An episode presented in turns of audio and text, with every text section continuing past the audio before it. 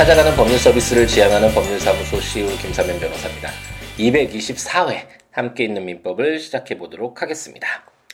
아, 한 번 정도 아, 민법 전체적으로 한번 복습을 하고 아, 이제 불법행위, 우리가 이제 불법행위를 시작할 아, 시간이잖아요. 그래서 불법행위를 들어가기 전에 우리가 예전에는 한 번씩 이렇게 되돌아보는 시간을 가졌는데 아, 그때 민법 총정리회의인가요? 그 한 번 그 한 시간을 거쳐서 그때 한 4, 50분 정도 됐던 것 같은데 아, 민법 전체적으로 한번 바라보는 시간을 가졌기 때문에 에, 만약 좀 민법이 어떤 법이냐 그리고 그 전체적인 틀을 어떻게 봐야 되느냐 이런 게 궁금하신 분은 아, 그 방송을 들으시면 된다라고 설명을 에, 드리면서 좀 복습을 아, 하지 않았던 아, 그런 경향이 있어서 이제 아, 민법 채권을 마무리 짓는 이제 불법 행위가 마무리되면 이제 채권이 마무리가 되고 친족 상속 가족들 간에 발생하는 물론 재산 문제도 있고 가족들 간에 뭐 가족이 창설되기도 하고 혼인 관계 혼인을 통해서 창설되기도 하고 그 아이가 생기면서 어떻게 가족 관계가 변하고 뭐 이런 내용들 있잖아요. 그 외에 뭐 이제 사망을 했을 때 그 남아 있는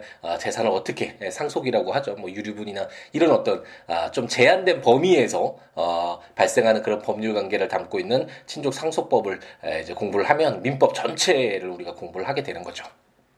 네, 복습을 한번 하면서 우리가 지금 어디에 서 있는지 한번 되돌아보고 이제 불법 행위 이제 채권법을 마무리 지로 지도로 한번 가보도록 가보도록 하겠습니다.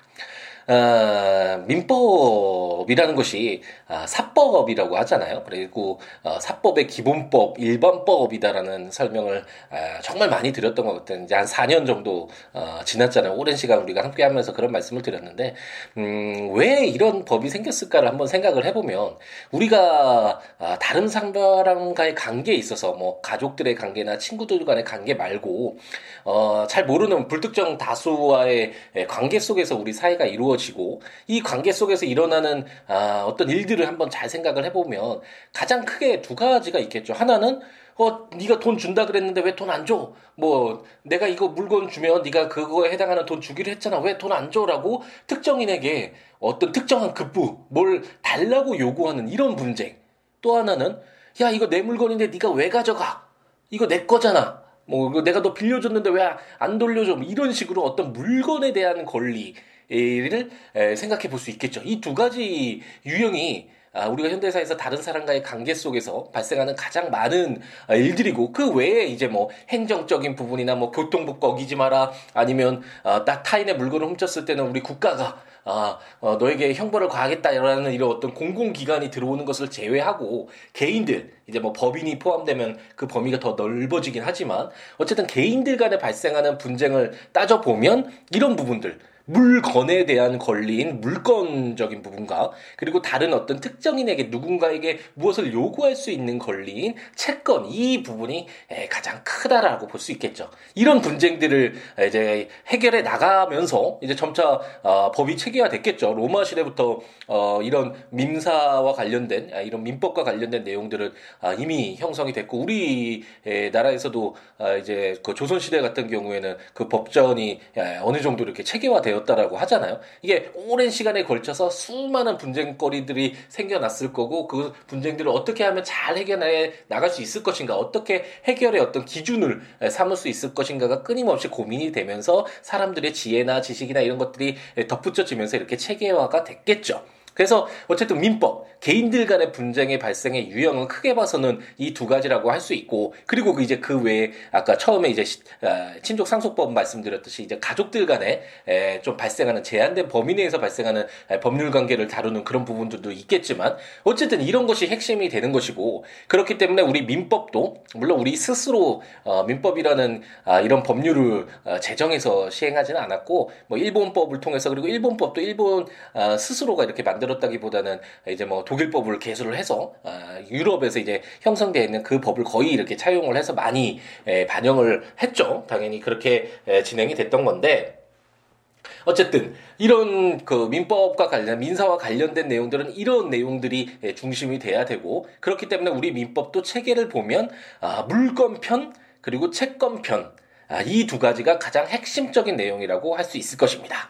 그러면은 원칙적으로 이런 것들이 문제가 되면 물건과 관련된 내용 뭐 어, 우리가 공부를 했죠. 물건의 최고 어떤 물건을 사용 수익 처분할 수 있는 강력한 권리인 소유권이 먼저 나오고 이 소유권과 이제 더불어서 소유권처럼 강력하지는 않지만 그 어떤 물건에 대해서 제한된 권리인 제한 물건으로서 물건을 사용하는 데 중점을 두고 있는 어, 지상권, 지역권, 전세권 그리고 어, 물건을 사용하는 데 어떤 권리를 형성시키는 것이 아니라 그 물건이 가지고 있는 담 담보 가치 물건을 내가 직접 쓰지는 않지만 그 물건이 어떤 가치가 있잖아요. 그러면 그 가치를 또 물건화해서 어떤 뭐 어떤 경제적 이익을 얻기 위해서 이렇게 물건화 시키는 것이죠. 그게 우리가 유치권, 질권, 아, 저당권이 있었고 그리고 어, 실질적으로 소유권자가 아니더라도 그 물건을 사실상 지배하고 있으면 아, 그 사실상 지배하는 상태를 아, 물건화 시켜서 좀 보호를 해주자. 그게 점유권이었잖아요. 그것이 우리가 이제 물건 편인데 물건 편의 내용이 나와 있는 것이 이것인데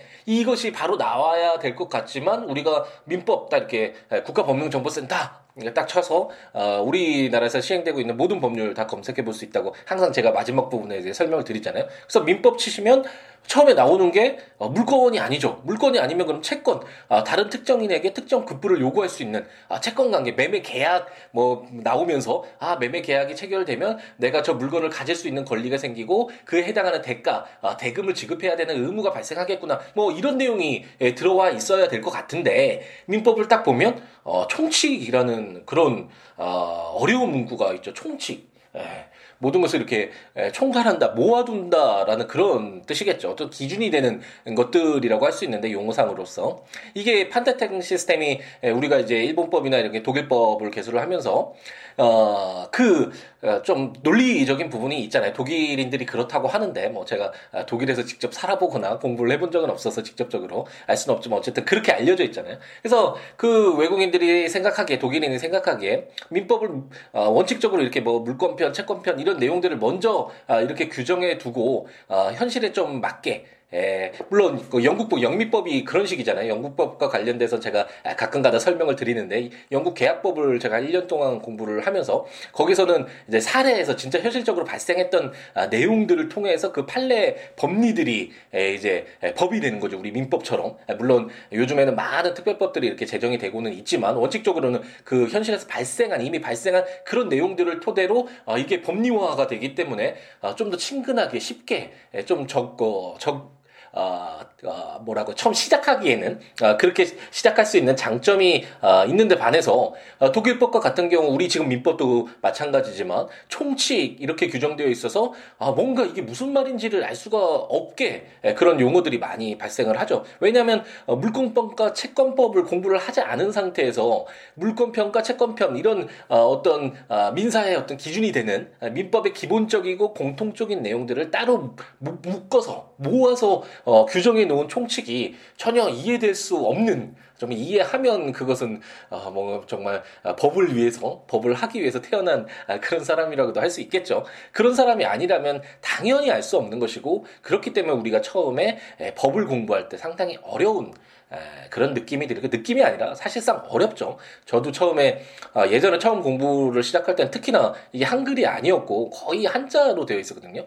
교과서도 그렇고 당연히 이법법 조문들도 한문으로 되어 있는데 그 한문이 우리가 흔히 쓰는 한문도 아니고 굉장히 우리가 가끔가다 읽을 때 뭐 해태 뭐 이런 어, 용어들도 나오고 굉장히 어려운 한글로 읽어도 어려운 용어들이 꽤 있었잖아요. 이런 것들이 한문으로 되어 있으니까 사실 옥편 찾는데 시간이 더 걸리고 아, 거의 아, 영어 해석해서 어, 원문을 읽는 그런 식의 공부였었는데 지금은 많이 한글화가 그래도 되긴 했죠. 그렇다고 하더라도 그 어떤 어, 법에 대한 기본적인 어, 지식이 없는 상황에서 총칙 에, 어떤 공통적인 민법에 에, 담겨져 있는 그 공통적인 내용을 따로 뽑아놓은 이 총칙 규정을 이해하기는 굉장히 어려운 부분이 있었고 그래서 우리가 처음 시작할 때 민법 총칙이 굉장히 어려웠죠. 근데 이제 아, 우리가 물권편을 공부를 했고 그리고 이제 채권편까지 이제 마무리를 향해서 가고 있잖아요. 이제 채권법을 공부를 하고 나서 이제 민법 총칙을 다시 읽게 된다면 어, 굉장히 좀 체계화가 되어 있죠. 왜냐하면 민법 총칙에서 신의성실의 원칙 이렇게 나오잖아요. 물론 처음에는 에, 어떤 법을 적용할 것인가와 같은 법원과 관련된 내용이 나오지만 이주의 신의성실의 원칙이 나오는데 그건 어떤 어, 일반적인 내용이고 공통적인 내용이잖아요. 만약 이런 내용을 어, 이렇게 총칙에 따로 뽑아놓지 않았다면 어, 원칙적으로 따지자면 물권편이나 채권편이나 이런 신의성실의 원칙에 따라서 따라서 해석하고 어, 어떤 적용해야 되는 그런 내용들을 일일이 다 적용을 해야 되겠죠. 그리고 주체 부분에 있어서 미성년자가 어, 소유권자일 수도 있고 미성년자가 매매 계약의 당사자일 수도 있는데 그랬을 때 그 미성년자를 보호하기 위한 규정들이 일일이 모두 다 계속 반복이 돼야 되겠죠. 이런 아, 그렇기 때문에 어, 떤 법 기술적인 부분에 있어서는 팜테트 시스템이 에, 굉장히 효과적인 부분도 있고 아, 제가 그래서 계속 이렇게 언급을 해드리잖아요 민법 총칙에서 있었던 내용들 에, 거듭 이것도 적어야 되겠죠. 이걸 만약 총칙에서 따로 뽑아놓지 않았다면 이런 말씀을 드리는 것이 아, 이런 내용들이 우리가 지금 말씀드렸던 것이 주체적인 부분도 물권편이나 채권편에도 그대로 적용돼야 될 것이고 객체적인 부분 그다음에 우리가 법률행위 부분 그리고 소멸시효와 관련된 뭐 기간 부분이나 이런 내용들을 다 일일이 관련된 내용에 적어줘야지 어, 이 법조문에 기재화 돼야지만 되겠죠. 어, 그렇지만 이렇게 총칙에서 이런 공통적인 내용들을 따로 뽑아둠으로 인해서 아, 다시 반복해서 적지 않고 어, 이런 내용들 총칙에서 다 이미 예, 적어 놓은 것이니까 일반적으로 적용되는 공통적인 내용이다라는 것을 이미 어, 선언하고 시작을 한 것이니까 훨씬 기술적으로는 법 기술적으로는 아, 좀 효율적인 아, 부분이 있다라고 생각하시면 되겠고 그래서 이제 함께 있는 민법 지금까지 같이 이렇게 우리가 읽어 오셨던 분들은 이제 민법 총칙을 읽으면 훨씬 좀 수월하겠죠. 말씀드렸던 것처럼 아, 공통적으로 적용되는 내용으로 우리가 생각해 볼 수 있는 건 아, 어떤 주체적인 부분, 뭐 매매 계약에서 우리가 채권 관계에서 어, 매매 계약도 생각해 보면 주체들이 있잖아요. 근데 그 주체가 아, 그냥 성인이고 아무런 뭐 어, 제한이 없는 그런 성인들이 에, 법률 행위를 했을 때는 아무 상관이 없었겠지만 보호해야 되는 그런 어떤 뭐 미성년자나 이런 경우에 심신 아, 미약과 관련된 요즘에 후견인 이제 친족상속법에서 공부를 하겠죠. 이렇게 어떻게 법률 행위를 함에 있어서 아, 약간 보호돼야 될 아, 제한된 능력을 가지고 있는 그런 사람일 경우에 어떻게 보호할 것인지 그런 내용들이 이제 주체에 담겨 있을 것이고 그럼 객체는 어떤 것을 그러면은 어, 법률행위 대상으로 삼을 것인가 특히나 물건편에서 물건에 대한 권리잖아요. 그래서 그 물건 그 대상 아, 그것을 이 물건을 뭘로 볼 것인지 어, 우리는 특히 부동산과 동산으로 나누고 부동산의 경우에 이제 그 건물과 토지를 아, 별개의 부동산으로 본다 이런 내용들도 이제 설명을 드렸죠. 이런 것을 공부하고 그럼 이제 행위를 함에 있어서 법률 행위, 법률 효과를 발생시키는 그런 행위로서의 이건 법률 행위는 어떻게 우리가 볼 것인가와 관련돼서 어, 우리가 지난 시간에 불법 행위, 불법 원인 급여 이 부당이들을 하면서 공부를 했었잖아요. 그 어떤 사회에 반하는 사회 질서에 반하는 그런 행위를 법률 행위를 했을 때 무효라 무효가 된다라고 해서 어떤 무효가 되는 법률 행위 그리고 이런 법률 행위라는 것은 당사자가 어떤 의사를 가지고 이런 의사 표시를 어, 필수적인 요건으로 하는 행위잖아요. 그래서 이런 의사에 만약 착오가 있었을 때 누군가한테 속았을 때 이게 내 진심이 아니었을 때 뭐 이런 그랬을 때 어떻게 이게 법률적으로 해결을 할 것인가? 와 이런 내용이 담겨져 있고 그 외에 이제 내가 법률 행위를 할 수도 있지만 누군가에게 맡겨서 대신 그 일 처리를 해달라고 할 수도 있잖아요. 이런 대리와 관련된 제3자가 들어오니까 좀 어려운 부분이었죠. 이런 내용들이 이제 담기고 어떤 법률 행위를 함에 있어서 그냥 내가 돈 천 원 줄게요. 뭐 김밥 주세요. 이렇게 할 수도 있지만 어 너 뭐 사법 시험에 합격하면 어 뭐 삼촌이 어, 시계 선물로 줄게. 이런 조건을 달 수도 있잖아요. 그래서 조건이나 뭐 기한이나 이런 내용들도 어, 이게 만약 법률행위가 따로 이렇게 에, 묶여져 있지 않았다면 민법총 측에서 그렇다면 일일이 모든 내용들 채권이나 조, 어,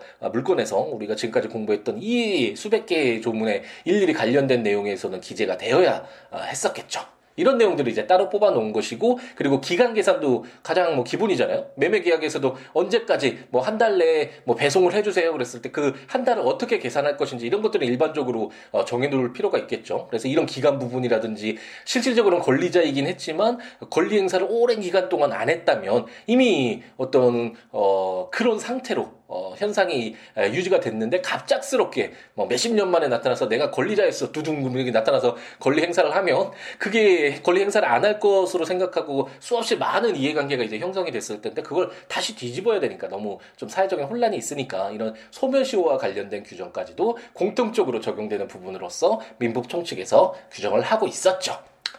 우리가 그렇게 해서 민법 총칙을 끝냈고 물권편은 방금 전에 민법 총칙하기 전에 설명을 드렸죠. 이런 이런 물건에 대한 권리가 무엇이 있는지에 대한 물권을 공부를 했었고 그리고 이제 그러면 아 물건에 대한 권리가 아니라 내가 어 예를 들어서 매매 계약을 체결하면 어 어떤 뭐 연필을 사기로 했다 그러면 돈을 지급해야 될 의무와 그 연필을 받을 수 있는 권리 이런 것들이 생기잖아요 이런 특정인에게 다른 사람에게 특정한 급부 어떤 그 연필을 달라라는 그런 요구를 할 수 있는 이런 권리인 채권과 관련된 내용들을 채권 표준이 이제 시작되면서 우리가 공부를 했던 것이죠.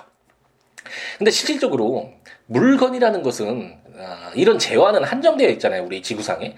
예, 그렇기 때문에 이 물건에 대한 권리인 것보다는 당사자들 사이에서 발생하는 이런 수많은 채권 채무 관계, 이런 채권 관계가 훨씬 더, 아, 수가 많고 내용도 다양하겠죠. 그렇기 때문에 예, 채권 관계가 가장 오랜 역사를 통해서 판례도 굉장히 많이 축적되어 있고 아, 그렇기 때문에 좀 어려운 부분이 있었고 그렇기 때문에 채권에서도 채권의 어떤 공통적으로 적용되는 내용인 아, 부분을 따로 뽑아서 채권 총칙이라고 이렇게 만들어 놓았던 거죠.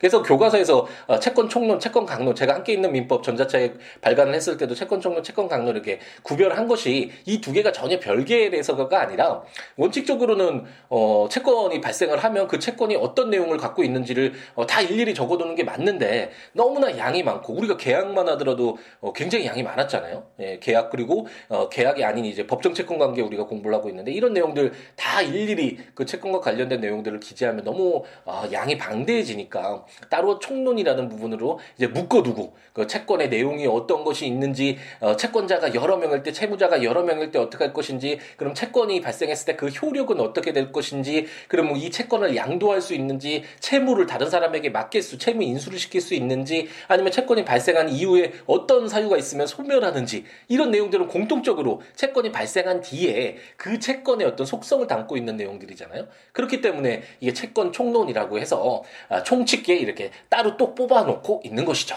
우리가 그 공부도 이제 마무리를 다 했고 상당히 어려운 내용이었죠. 공부할 때 쉽지 않은데 그 내용을 공부한 뒤에 이제 우리가 아, 지금 현재 공부하고 있는 내용이라고 할 수 있는데 채권 강론 부분에서는 실질적으로 채권이 그러면 어떻게 발생하는가, 채권 채무가 어떻게 발생하는가 그 내용이라고 할 수 있고 그 채권 발생 원인으로서는 어, 가장 기본적으로는 내가 어떤 의사를 가지고 어, 내가 저 물건을 살 거야라는 이런 의사를 가지고 어, 매매 계약을 체결했다 이런 계약을 체결하면 채권 권리가 생기고 어, 너희가 대금을 지급해야 되는 의무가 발생하잖아요. 이런 어떤 계약적인 부분 이게 채권 발생 원인으로서 가장 중요하고 가장 많은 아, 뭐 양도 많고 다양하겠죠. 아, 이런 부분이 있고 이 외에 내가 어떤 의사를 가지고 있든 상관없이 어떤 법에 정해진 요건이 충족이 되면 채권 채무가 발생하는 우리가 사무 관리 공부를 했죠. 타인의 사무를 관리하게 됐을 때 내가 어, 열심히 관리를 했다면 거기에 만약 비용이 들어갔다면 비용을 달라라는 이런 청구를 할 수 있는 채권이 발생하잖아요. 내가 뭐 비용을 처음에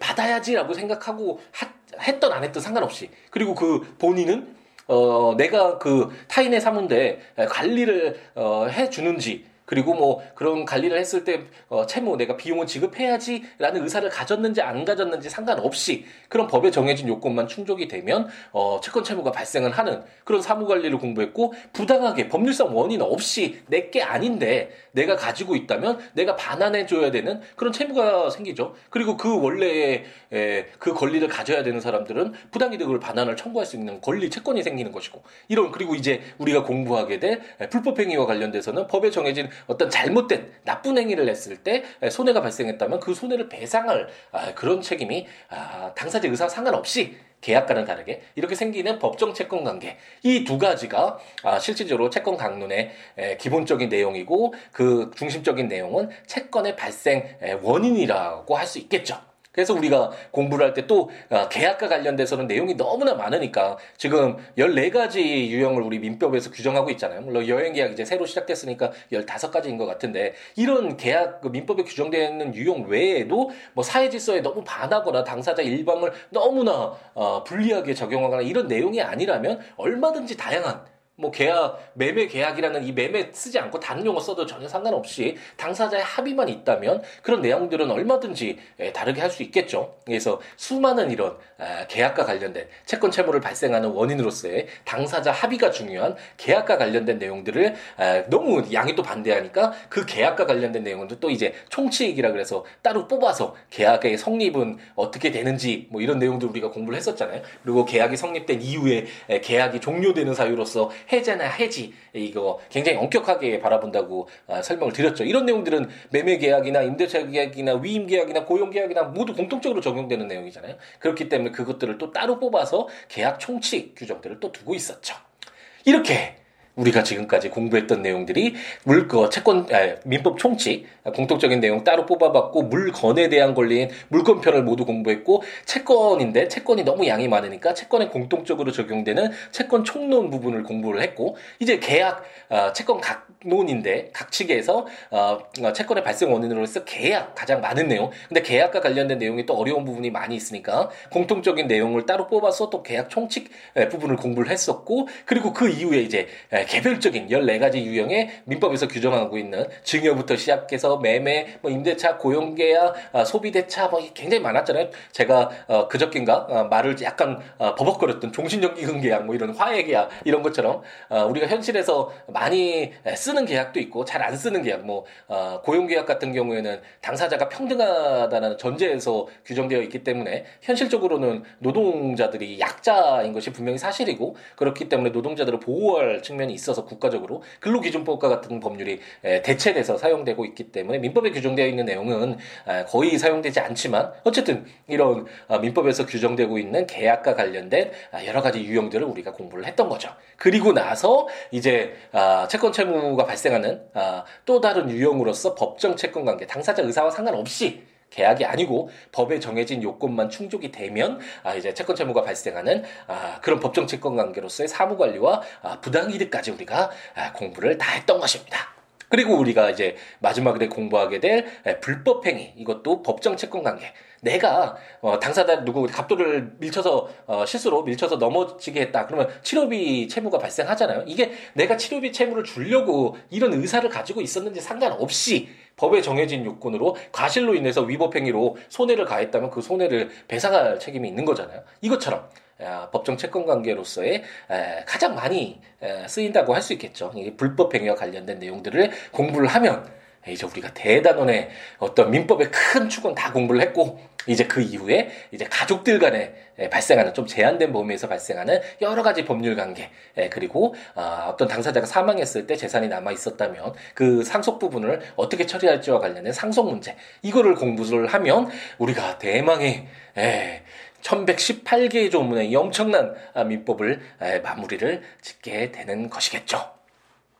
아, 어쩜 이해가 되시고 그림이 그려지시는지 모르겠네요. 제가 지금 말씀드리는 것이 뭐 이렇게 딱 정해진 어떤 어, 스크립터라 그래야 되나? 뭐 어쨌든 메모가 있어서 뭐 미리 적어놓은 게 있어서 그걸 읽는 게 아니라 제 머릿속에 지금 그려지는 대로 그대로 설명을 드리는 건데 생각나는 대로 물론 어, 당연히 법률 전문가가 아니니까 저같이 이렇게 나오실 수 있으면 저랑 같이 일을 하셔야 돼 변호사로 그 그렇게는 당연히 안 되겠지만 어, 어쨌든 제가 말씀드리는 아, 그 내용들을 눈을 감고 한번 아, 들어보시면서 그래서 그림을 전체적으로 한번 싹 그려본다면 그리고 이게 그려진다면 아, 이제 민법에 대해서 어느 정도 아, 레갈 마인드가 형성이 됐다라고 자부를 하셔도 되고 이제 다른 법률들은 이 기본적인 틀 속에서 다른 특별한 어떤 사항을 규정하고 있는 특수한 내용들만 첨가가 되어 있는 거니까 그런 것들만 참고해서 이 제가 우리가 가지고 있는 이 법리 속에 이 체계 속에만 넣으면 자동적으로 해석이 돼서 내 머릿속에서 이해가 되는 에, 것이 되겠죠. 이게 바로 어, 제가 항상 공부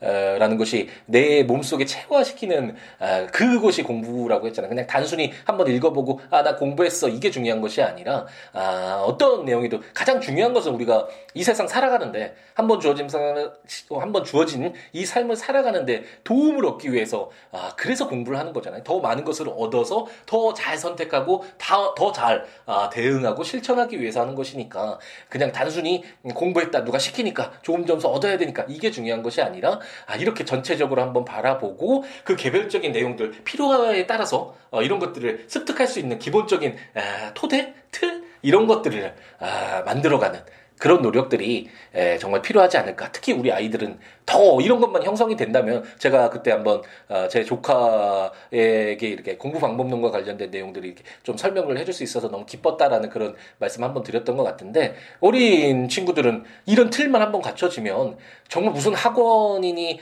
뭐 영어나 수학이나 막 이런 학원들 너무 많잖아요. 뭐 교재도 너무 많고 어, 사실 아, 물론 그 일을 하시는 분들은 뭐 당연히 열심히 해주셔서 뭐 좋은 일을 하시는 거지만 아, 배움을 좀 더 더 잘 주기 위해서. 물론 그런 것도 필요할 수도 있지만 아, 제가 생각하기에는 아, 정말 배워야 되는 그런 내용들을 어떻게 하면 아, 내 것으로 잘 만들 수 있는지 내 그 몸속에 체화시킬 수 있는 그런 방법들을 일찍 좀 아, 자기 스스로 만들어 간다면 그걸 약간 그것이 정착되도록 우리 어른들이 도와줄 수 있다면 아, 좀더 아, 정말 생산적이고 아, 좀 더 더 나은 아, 길을 향해서 갈 수 있지 않을까? 막 이렇게 어, 우리 어떤 기존의 틀에서 요구하는 그런 거에 맞춰서 우리 아이들 너무 힘들게 살잖아요. 이 학원 저 학원 다 해서 뭐 학원 맨날 시험 봐야 되고 뭐 어떻게 외워야 되고 이렇지 않게 되지 않을까? 어린 시절에 꿈을 꾸고 내가 뭘 하고 싶은지를 한번 호기심을 가지고 접근을 해보고 그래서 뭐 대학이나 공부를 더 하고 싶으면 공부를 하는데 선택하고 아니면 일을 해야겠다. 아니면 다른 여러 가지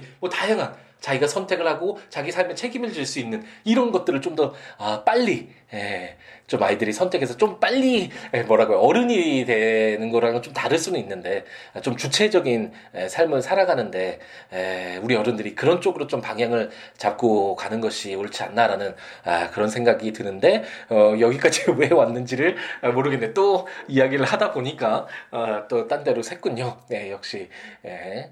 네, 오늘은 어, 좀 다른 이야기 하지 말고 어, 함께 있는 민법을 통해서 민법을 한번 보자라는 생각으로 민법만 얘기하려고 했는데 또 이야기를 하다 보니까 또 다른 쪽으로 좀 새긴 했지만 어, 제가 말씀드리는 이 취지는 아, 어떤 것이 뭐 100%막 맞고 100점짜리고 뭐 이런 건 없죠. 모든 것이 진리고 이런 것은 없다라고 저는 개인적으로 믿고 있는데 에, 그래도 이런 것이 에, 옳은 방향이 아닐까. 아, 우리 모두 한 번쯤은 고민해 봐야 될 그런 부분이 아닐까라는 생각이 들고 그래서 한번 또 말씀을 드렸네요.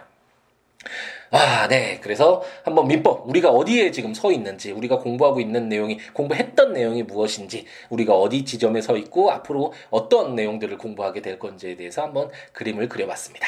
오늘은 이제 불법행위 아, 한 개의 조문만 한번 들어가 보려고요. 아, 굉장히 좀 쉬우니까 아, 뭐, 이 내용 자체는 굉장히 어렵거든요. 현실에서 정말 불법행위가 있는지 여부, 그리고 그 불법행위가 성립됐을 때 그 손해액을 어떻게 산정해야 될지는 굉장히 어려운 부분이죠. 하지만 함께 있는 민법에서 이런 내용들 뭐 세세하게 에, 그런 것들보다는 이러기를 이러한 내용들이 있다라는 거, 아, 우리가 법과 친해지는 그런 기회 갖는 거니까 간단하게 한번 보자면 제750조가 불법행위의 내용이라는 제목으로 고의 또는 과실로 인한 위법행위로 타인에게 손해를 가한 자는 그 손해를 배상할 책임이 있다라고 설명을 드렸고 이렇게 규정되어 있고 제가 아까 말씀드린 것처럼 이거는 아, 당사자가 어떤 생각을 갖고 어떤 의사를 가지고 있었는지와 상관없이 고의나 가실로 잘못된 행위로 나쁜 행위로 다른 사람에게 손해를 끼쳤다면 그 손해를 배상할 채무가 법에 정해진 요건이 충족됐기 때문에 발생하는 것이죠. 계약과 달리 당사자 의사와 상관없이 그것이 바로 불법 행위라고 할 수 있고 근데 이 불법 행위가 아, 불법 행위 그러면 어, 어떤 법률이 생각나시나요? 어, 현실에서는 어, 주로 그 형법이 더 문제가 되겠죠.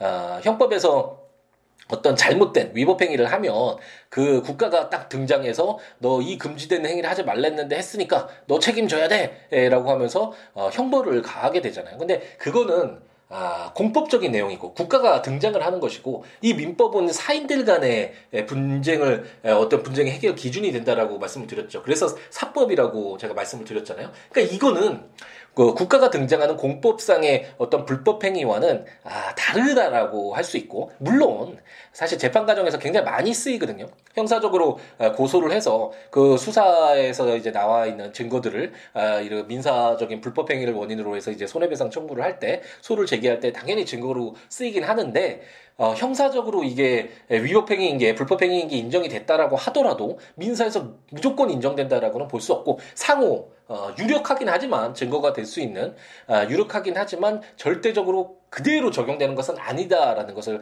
참고를 해주시면 될 것 같고 여기서 우리 민법에서는 고의 가실로 인한 위법행위로 손해가 있다면 손해를 배상할 책임이 있다라고 해서 고의나 가실이 특별히 구분되지 않잖아요. 근데 형법 형법에서는 고의로 사람을 때린 것과 어, 실수로 어, 상해를 입게 하는 이거는 굉장히 큰 차이가 있죠. 정말로 어, 큰 차이가 있고 뭐 그 조문 자체도 어, 뭐 상해죄와 과실치상죄 이렇게 조문 그 명칭도 달라질 뿐만 아니라 형량에서 엄청 차이가 나고 죄질이나 이런 양형을 결정하는 데 있어서도 아, 정말 큰 차이가 나죠. 그래서 아, 형법상의 이런 불법 행위와 아, 민사상 우리가 지금 이제 법정 채권 관계로서 보게 되는 이 아, 민법에 규정되어 있는 불법 행위는 다른 것이다. 근데 어쨌든 아, 민법상의 불법 행위라는 이 내용은 고의나 과실로 어, 위법행위, 잘못된 나쁜 행위를 해서 타인에게 손해를 가했다면 그 손해를 배상해야 된다라는 것을 아, 이제 원칙으로 하고 이제 개별적으로 이제 불법행위와 관련된 이제 내용들을 아, 이제 다음 시간부터 아, 우리가 공부를 해 나가 보도록 하겠습니다. 예, 어떤 좀 도움이 되셨는지 모르겠네요. 오늘 좀 오랜만에 예, 총복습을 한번 했는데 예, 한번 그림을 그려 보시면서 우리가 무엇을 공부하고 있는지를 알고 접근하는 거 정말 중요하니까요. 한번 정도 이렇게 그림을 그려 보고 전체적인 한번 틀도 한번 아, 짜 보시고 이렇게 공부를 하셨으면 좋겠고 아, 국가법령정보센터 민법 치셔가지고 거기 조문도 우리가 다 검색해 볼 수 있으니까 제가 어, 말씀드렸던 내용이 맞는지 어, 또뭐 어, 잘못 말한 것이 없는지 한번 어, 체크해 보시면서 한번 살펴보셔도 좋을 것 같고 제가 전자책으로 발간한 함께 있는 민법 어, 민법 총칙 물권편 채권 총론 채권 강론 어, 친족 상속편 모두 발간을 했잖아요 거기 조문과 설명들 에, 참고하시면서 한번 전체적으로 어, 보셔도 좋을 것 같고 제 블로그 siwoolaw.com siwo.com siwo.net 이제 해당 내용들 조문들 설명들 포스팅하고 있으니까 참고하셔도 좋을 것 같습니다. 그 외에 뭐 어떠한 내용이라도 좋으니까요. 법률 외에 어떤 내용이라도 좋으니까 아, siwo.com, siwo.net 또는 siwobooks.com, siwo books.com 블로그나 아, 026959-9970 전화나 아, siwo 골뱅이 gmail.com 메일이나 아, siwo 아, 트위터나 페이스북에 siwo에 오셔서 아, 서로 살아가면서 하고 싶은 이야기들 뭐 응원도 좋고 비판도 좋고 뭐 이런 거 해주세요라는 요청 사항도 좋고 어떠한 내용이라도 좋으니까요 함께 서로 이야기 나누면서 아, 우리 더불어 함께하는 즐거움이었습니다. 함께 나누었으면 좋겠습니다. 오늘은 좀 시간이 남아서 아, 전체적인 내용 그리고 불법행위 처음 시작 부분 이제 에, 말씀을 드렸고 아마도 내일은 어, 찾아뵙지를 못할 것 같아서요 아마 월요일부터 또 열심히 월요일부터 금요일까지 매일 저녁에 찾아뵙는 것을 원칙으로 하고 아 근데 매일 하는 것이 정말 쉽지는 않더라고요. 이렇게 일이 발생하고 그러면 그러니까 좀 양해를 부탁드려 제가 이것을 에, 뭐 본업으로 아, 이걸를 위해서 이렇게 에, 일을 하는 것은 아니니까 아, 약간 이렇게 시간적으로 아, 여유를 갖고 제가 할 수 없는 때에는 좀 올리지 못하더라도 그 부분은 약간 아, 양해를 해주시면 에, 감사하겠습니다. 항상 더 좋은 내용으로 아, 찾아뵙을 수 있도록 아, 항상 노력하겠다는 이 다짐은 아, 잊지 않고 끝까지 정진해서 멈추지 않고 여러분들과 함께 함께 있는 민법을 통해서 1118개의 아, 민법 이 방대한 아, 조문들을 함께 읽어 나가 보도록 하겠습니다. 아, 오늘 하루도 행복 가득하게 채우시고 주말도 행복 가득하게 채우시고 월요일 날 열정적인 어, 모습으로 한번 같이 또 만나서 불법 행위를 공부해 보도록 하겠습니다. 아, 행복 가득하게 순간, 순간 열정 가득하게 재우시는 함께 있는 민법, 아, 식구들이었으면 좋겠습니다. 빨리 끝내야 되는데, 오늘 좀 끝내기가 싫으네요. 아, 좀, 아, 신이 난 것 같기도 하고, 어쨌든, 그래도 끝을 내야 되니까, 아, 여러분들과 함께, 에, 더불어 지금 이 시대에 같이 살아가고 있는 건 정말 큰 인연이잖아요. 아, 서로에게 아, 좋은 의미로 아, 서로 영향을 주고받는 그런 사이였으면 희망을 가져보면서 마무리 짓도록 하겠습니다. 감사합니다.